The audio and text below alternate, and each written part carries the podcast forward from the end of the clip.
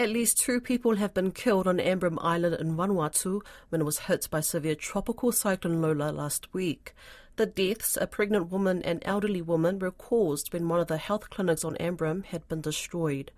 Pentecost Island in Vanuatu was hit by the strongest winds, with the gusts getting close to 260 kilometres per hour. Locals are now left to pick up the pieces from the extensive damage. James Hinch, who's on the ground with Save the Children Vanuatu, speaks to Caleb Fotheringham about what it's like. What I am seeing on ground is a massive damage in terms of the Category 5 cyclone, which slowly turns into a Cat 4, hitting Pentecost Island, which stayed here for 7 hours before moving to the southern islands. There were massive damage in terms of houses and as well as garden. I had a chance to be on a truck yesterday heading down to the northern side of the island, and it was just damaged, like massively damaged.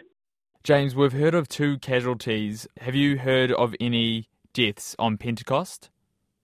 At the moment, I am in the central Pentecost 1 area, and I had the opportunity to move down to the northern side of the island, and not really down to the north, but just up the north. There are no deaths currently.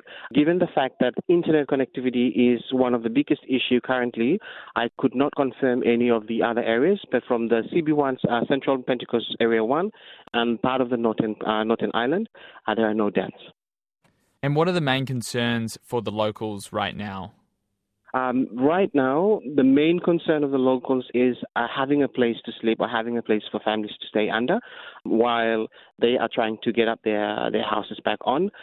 Shelter is the number one priority I can see, and this is the visibility of seeing all the houses damaged. And when I say damaged, it is down to the ground level.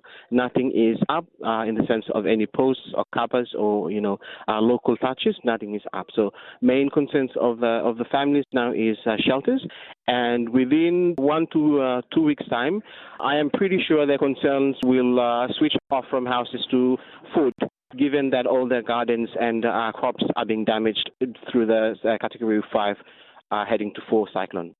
Wow, that sounds really tough. They obviously have to stay somewhere, though, so where are they staying at the moment? I had a visit down to the northern side of the island, and what I see there was really touching and emotional.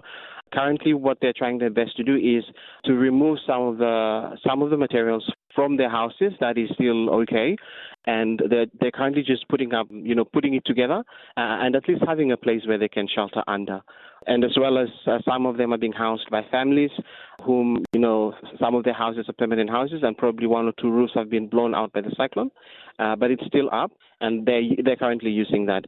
One good thing about this island that I notice is the communities, they're working together in the sense of trying to mobilize people to houses and safe centers. Not much safe centers were built within this island. As I've mentioned earlier, it's a rural area where most 75% of the people within this province live on that island. And therefore, they're working together. They're mobilizing and trying their best to at least get people to safe zones or to safe houses to live and to look after each other while waiting for the government to respond. You see, the second priority, once they fix their shelter issue or the government comes in to assist the shelter, is food. How long will people have with their current food stocks? How long will that last them? I can say probably just 1 week, given the condition of most of the crops in the garden, and most people within this island, they live on the root crops, and these root crops were damaged by the cyclone. And how long can this root crop last? From getting them out from the ground and probably cooking them and eating them, I'd say a week for them. After that, we definitely need immediate response from the government as well as the NGOs to work together on providing something on the ground to these people. Is there a concern on the ground that food won't come in time? We have currently National Disaster Management Office of the Vanuatu government has Red Cross and Save the Children on ground, and Red Cross is currently providing some rations. In terms of distributing, it hasn't started yet, given that we really want to ensure that everyone is being reached. So this is something that we are planning out today, and then probably start of distribution tomorrow. But in terms of food reaching out, as I've mentioned earlier, it would be an immediate need for the people of the island of Pentecost. And this is something that needs to be, to be reached out to the island at the soonest.